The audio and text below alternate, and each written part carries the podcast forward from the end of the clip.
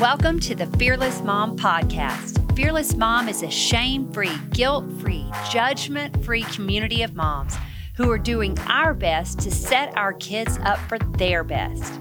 We know you're busy, mom, so we don't want to add to your already long to do list. We just want to help you be intentional in what you're already doing. This season will help moms better understand themselves and their children as they embrace the responsibility of raising up children who become resilient, courageous, and hopeful adults. We'll talk about everything from the value of daily rhythms and routines to creating your own family boundaries with technology. And rest assured, we most definitely will laugh along the way. It is our theme verse after all, Proverbs 31 25. She is clothed with strength and dignity, and she laughs without fear of the future.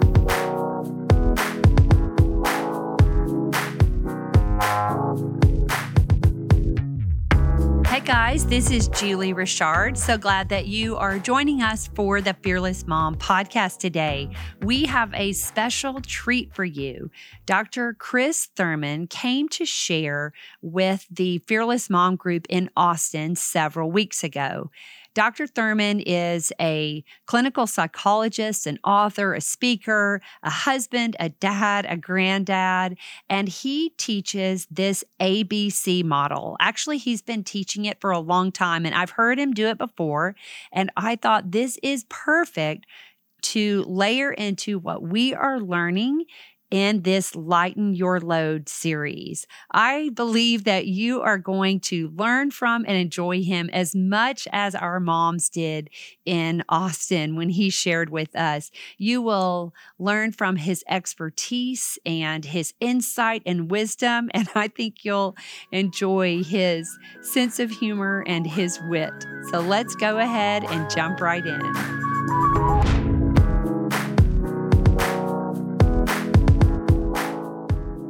So excited that we have a special guest joining us today for this session of Lighten Your Load.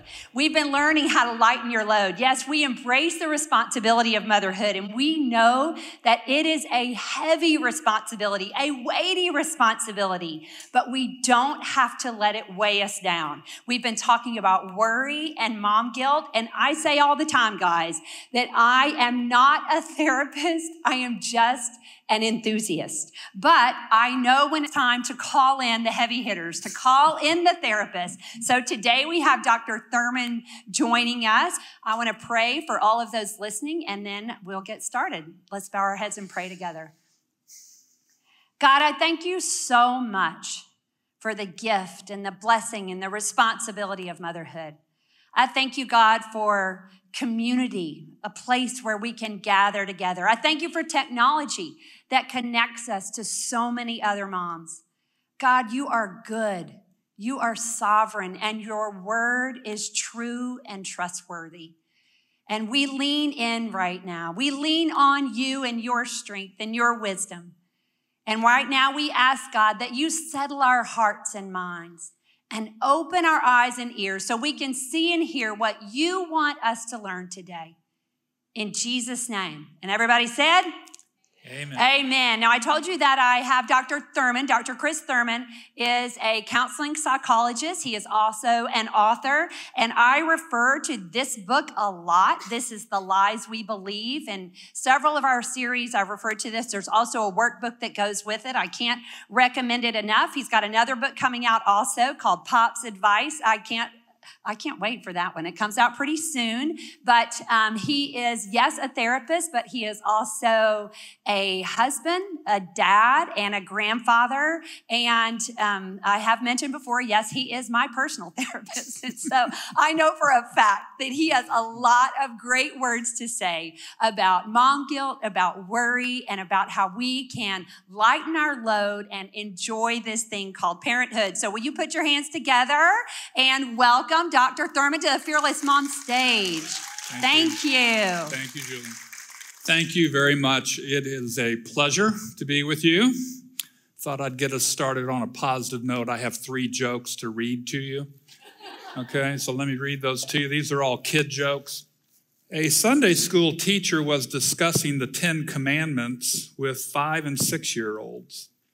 After explaining the commandment to honor thy father and mother, she asked, Is there a commandment that teaches us how to treat our brothers and sisters?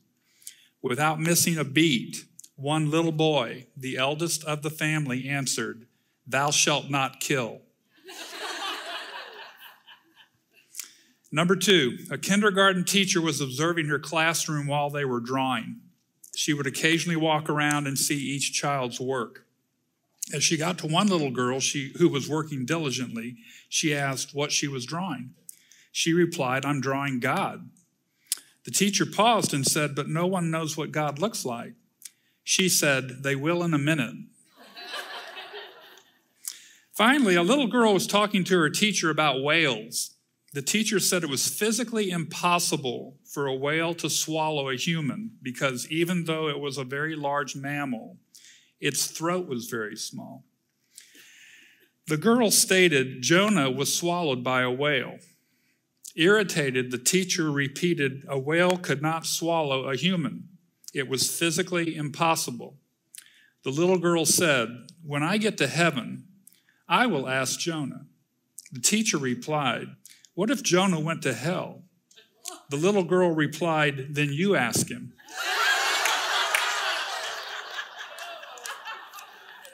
Yeah. All right. I'm going to try to cram an eight hour seminar in the next 60 minutes. And what I'm going to teach you is the infamous ABC model. Don't know if you've heard that before of the model. I have taught this model as a stress management model. I've taught it that way. I've taught it as a mood disorder model. What's going on when people have problems with depression, anxiety, anger that are not biochemically related. I've taught it as a conflict resolution model to couples around the country. Uh, I've even taught it as a sports psychology uh, model. Uh, I was the assistant tennis coach at Texas when I was finishing up my doctorate and I taught it to the guys on the team. You know, how can you not lose a match because of what's going on up here? I'm going to teach it to you generically uh, today um, and try to give you as much of the content from the model as I can. I don't like promoting my own stuff, but this model is in the book, The Lies We Believe. So if you wanted to take a, a deeper drill down into the model, you could refer to that book, okay? Uh, I'm gonna I'm gonna blow and go. Uh, again, I'm trying to put a lot of information into basically 45 minutes. So I'm just gonna fly through it. Uh, then I'm gonna pray for us, and then I'll get out of your hair. Okay. All right. Let me let me teach you this model now. If you're taking notes. I'm going to put the A, B, and the C across the top of the page because you're going to need some writing underneath each letter. Okay? The A part of this model is what we refer to as the event part of the model. Okay? Uh, the event part of the model is basically referring to the fact that every day you and I get out there on the planet, we run into external events. Okay? Nobody wakes up in a vacuum every day, right? You go out into a real world and events are coming your way. Now, I teach people that sometimes the events you run into are what I call nickel events. And that is me referring to the really small things that happen to you. Okay? Sometimes you're out there on the planet and the event that showed up on your doorstep was small, it was minor. It's supposed to be water off a duck's back, right? Let's say you and a friend agree to meet for lunch at Chili's at noon and your friend shows up at 1203. Okay? Unless you need years of psychotherapy, okay? That's a nickel event. And you need to see it as a nickel event. And they don't even need to apologize because you don't apologize for nickel events. Okay? People might apologize, but it doesn't warrant, it's not immoral. You know, it's just inconsiderate at best, right? So small things happen to you. Tracking me so far? I teach that life goes all the way from nickel events up to what I call $500 events. $500 events are wired into life as well. Okay, everybody in this room is old enough to have already run into a $500 event, right? On the more negative side would be things like death of a loved one. I don't mean this as a sob story, but when I was 24 years old and I was one month into my doctoral program at Texas, my mom passed away from a brain aneurysm. That's a $500 event. Okay? 15 summers ago, I was diagnosed with cancer. That's a $500 event. On the more positive side would be things like birth of a child is a $500 event that's wonderful and awesome. My granddaughters and my grandson are $5,000 events to me. They are not even 500 buck events. I cannot tell you how crazy I am about these grandkids. They are the most awesome thing that's ever hit the planet. And I am so thankful to the Lord that He let me live long enough to have grandkids. So those are $5,000 events to me, okay? The Texas Longhorns losing to the Oklahoma Sooners is a $500 event. Okay, my wife Holly has to get me to get off the roof of our house so that I won't jump when that happens. Okay, so that's a $500 event.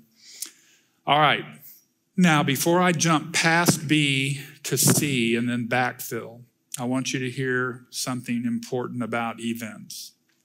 There are times that events happen to you and it's not your fault. There are times life will show up on your doorstep, happen to you, but you're not to blame. For example, let's say you're going through a green light and somebody runs a red light and hits your car. Okay? The event called accident Nobody in their right mind would go up to you and say, This is your fault. Now, the flip side of that thought is sometimes events happen to you and it is your fault. Let's say you are driving 95 miles an hour on a 55 mile an hour highway and you get pulled over and you get a ticket. You are to blame for that. That is your fault. And I'm not trying to guilt trip you, I'm just trying to point out something really important that the enemy is up to. The enemy wants you to cross those wires as you go through life. Now, let me say that more clearly. The enemy wants you to feel responsible for things you are not. And the enemy wants you to blame stuff on others that you are actually responsible for. Why? Because both are forms of mental illness. So if the enemy's out to kill, steal, and destroy, and I can promise you he is, he wants you to spend the rest of your life doing those two mistakes. And we could stop there and spend the rest of the day unpacking that together. Because I know you do both. I know I do both. This is a big ticket item for mental health work. Okay? When I'm working with a client, I'm constantly looking at this issue and about 15 others. I am constantly trying to figure out are they feeling responsible for things they are not responsible for? And the answer is always yes. And are they not taking responsibility for things they're actually responsible for? The answer is always yes. Why? Because you're human.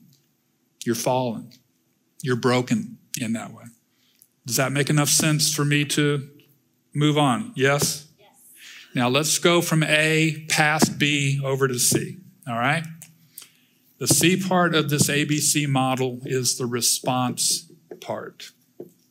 God has wired you to react to things. You're not supposed to be a robot. You're not supposed to be an automaton, okay? He wired you with the capacity to react to the events that happen to you.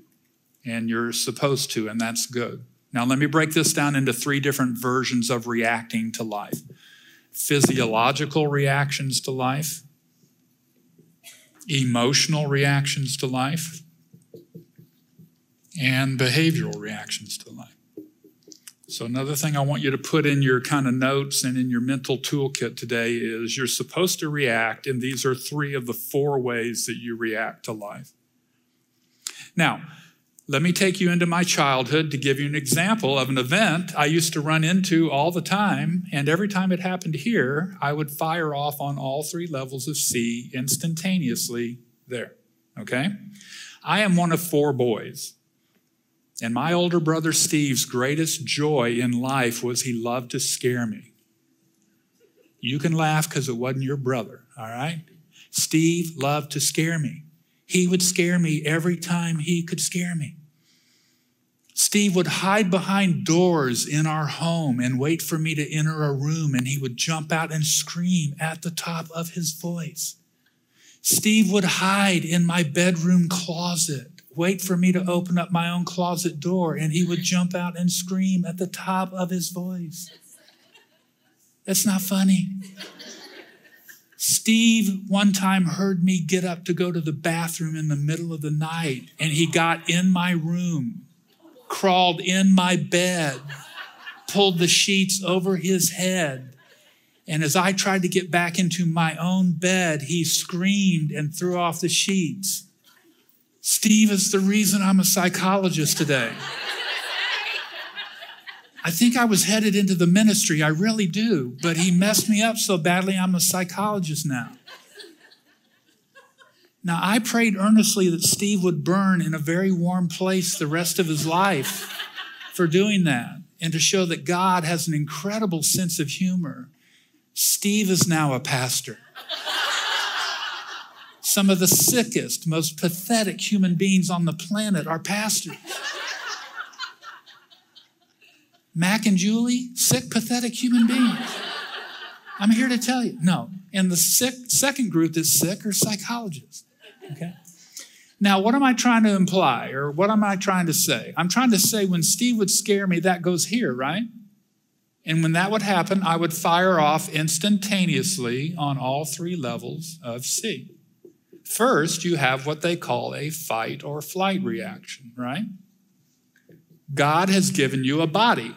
And apparently, when you're under conditions of threat, your body fires off, it alarms itself, and adrenaline's pumped into the bloodstream, and your body prepares you to flee or fight the event, right? That's physiologically reacting to life. Now, when my clients come to see me, I don't typically ask them how their physiology has been. That's not what I'm mostly concerned about, okay?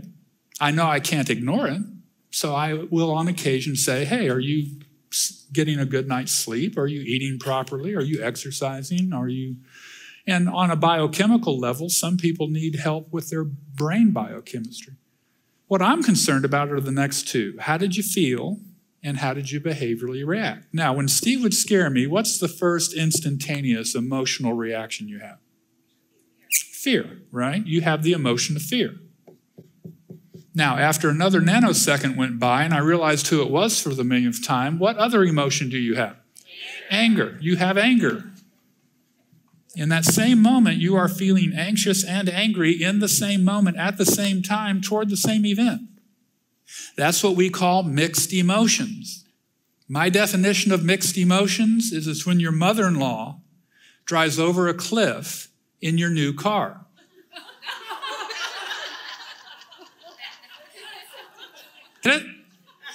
I think that's funny. But, anyways, that's mixed emotions. It's your mother in law, so you're happy, but it's your new car, so you're sad. All right, if I have to explain these jokes to you, they're not going to really do you any good. All right? Okay, so now the five emotions that I work on all the time with clients and in my own life are fear, anger, sadness, hurt, and guilt. Those are the big five in the counseling world. Okay? That's what I'm trying to look at my client, trying to get a beat on. Which of these, if not all of them, are they feeling at a pretty noticeable level? Now, I'm going to bunny trail for just a couple of minutes because something bothers me about how the world and even Christian folks can look at these. Typically, these are called negative emotions. I want you to promise me that the rest of your life you will not refer to them that way. Because that implies that they are pathological. That implies that they are bad. They are not pathological and they are not bad. You're supposed to feel these. I want you to call them what they are. They are painful emotions. They are not negative. Do not apply that term to these emotions ever again. Okay? You're supposed to feel these painful emotions. And you are not sinning, and you are not being pathological, and you are not being sick when you feel these.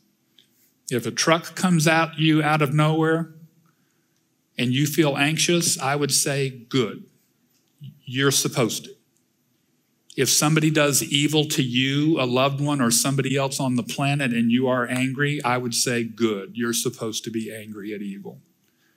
If you lose a loved one and you are sad, I would say, good. You're supposed to be sad. If someone is not treating you respectfully or appropriately and you feel hurt, I would say, good. You're supposed to feel hurt. And if you break God's moral laws and you feel guilty, I would say, good. That's a sign that your conscience is alive and well. That's good. What the enemy wants is for you to either not feel these and therefore be relatively robotish or feel the toxic version of these that you're not supposed to feel. There's a difference between your fearful and anxious versus you're worried. Worry is bad for you. Worry is negative. You tracking me on that? If you are angry, that's good. If you are enraged, that's bad. That's a problem. If you are sad, that's good. If you are clinically depressed, that's a problem. If you feel hurt by mistreatment, that's good. If you are bitter and resentful, you got a problem. And if you feel guilty when you break God's moral law, that's good. But you're like me, you sometimes feel guilty when you haven't done anything wrong. That's a problem. You see the difference? Yes? Okay? So the enemy is trying to sift you all the time on can he get you to have an unfeeling reaction or can he get you into the toxic versions? But he sure doesn't want you here. All right? So that's another thing I want you noodling on. Okay, now behavior shows up. When Steve would scare me, my first instantaneous behavior was the jump, shout, boogie maneuver, right? Right. I would jump 15 feet in the air. That's behavior. It's called jumping. I would scream. That's behavior. It's called screaming. And I would clutch ceiling tiles. That's behavior. It's called clutching ceiling tiles. Now, upon landing on the ground, I would do another behavior. I would reach for the nearest object with which to beat him severely. Okay? Now, Steve would always run back to his room and lock himself in his room. So I have yet to get him. That's why I pray every day that his church will split.